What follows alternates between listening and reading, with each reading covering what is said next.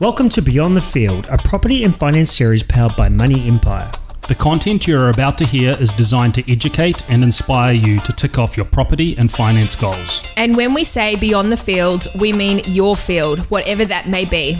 Money Empire is an experienced financial advisory firm with over 10 years' experience. We deal in this world day in, day out, and want to give you, the loyal listener, exclusive access to behind the scenes of the property and finance industry. We've helped thousands of clients with their financial journeys, everything from first home buyers right through to managing clients with extensive property portfolios from New Zealand and abroad.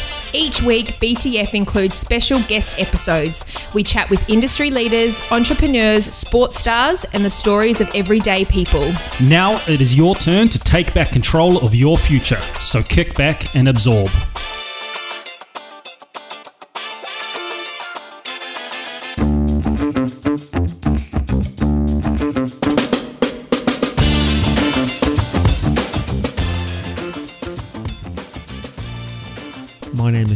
And I've got Goran Lonka.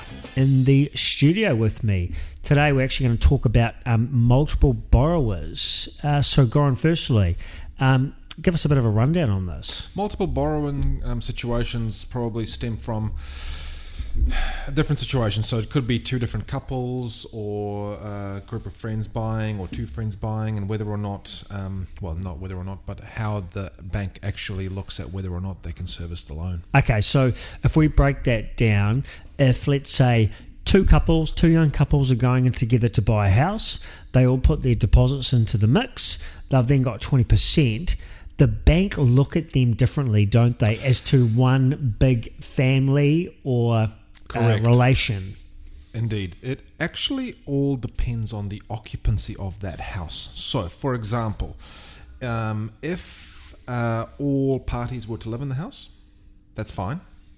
If one party was to live outside the home and the other one, that's completely different. And same goes for two friends. So, if two friends were to live in there, that's fine. They can look at the income as a whole. If not, different. Okay, so two friends tam- come together, combine deposits, buy a house. Million dollars, they put down 200 grand, they borrow 800,000. Those two friends' incomes are looked individually, Yes. and then each income has to look to be able to service the entire loan if they're living in it. Is that correct? correct. Right. So you can't combine incomes to debt service. No.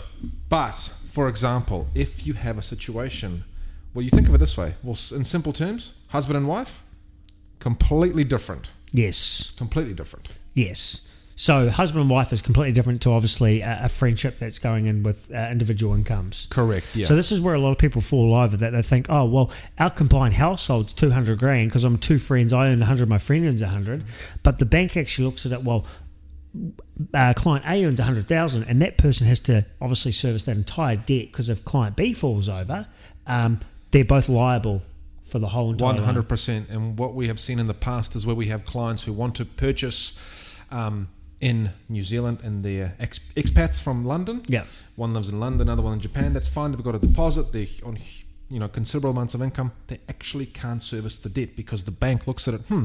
Well, if one person lives in Japan, the other one lives in London. They want Yeah. to buy a rental in Auckland. Yep. They actually have to prove to us that they they, they can service the full mortgage individually. Okay, so what you're saying there is that even if it's classed as a rental, we've got rental income, but these two individuals are living elsewhere and have their own lives and might have their own mortgages or own rent or whatever, and then all of a sudden can't service that debt. Spot on. It's it's a bit unfair, really, because in real life they may actually be able to service the debt Yeah. collectively, but from a responsible lending point of view and policy rules from the bank, it doesn't work that way, unfortunately. We've got to remember too stress testing of seven and a half percent by a bank and an interest rate, um, rental income reduced to seventy five percent for vacancies, um, scaling of income as well. Absolutely, and, and it goes without saying that each individual will be looked at from a income and assets point of view. So if one person has you know X amount of debt behind their name and the other one doesn't, that doesn't Yep. work in their favour whatsoever. Also, too, if we've got one person as a joint borrower has a family, they've got dependents, they've got to take care of, they might have childcare, all this kind of stuff. So this all goes into this Yeah. equation. Absolutely. So maybe what, five, six years ago, before responsible lending, you can literally chuck in all the liabilities and assets together and all Mm. the incomes, and just bang, it spits out a you know positive UMI. But um, you know, since t- times have changed in terms of responsible lending, it's just not the case anymore.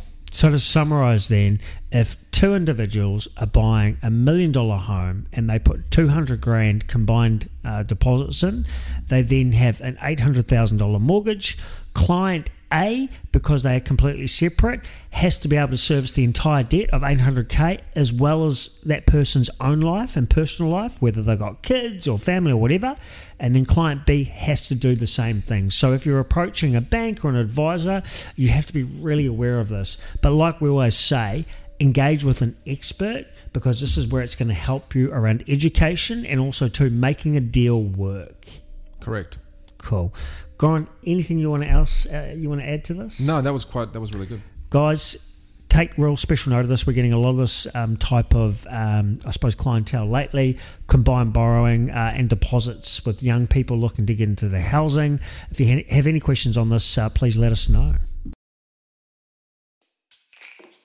We hope you enjoyed today's episode. For more information on this episode and hundreds more, you can visit us at Beyond the Field Podcast on all social platforms. Don't forget to hit that subscribe button.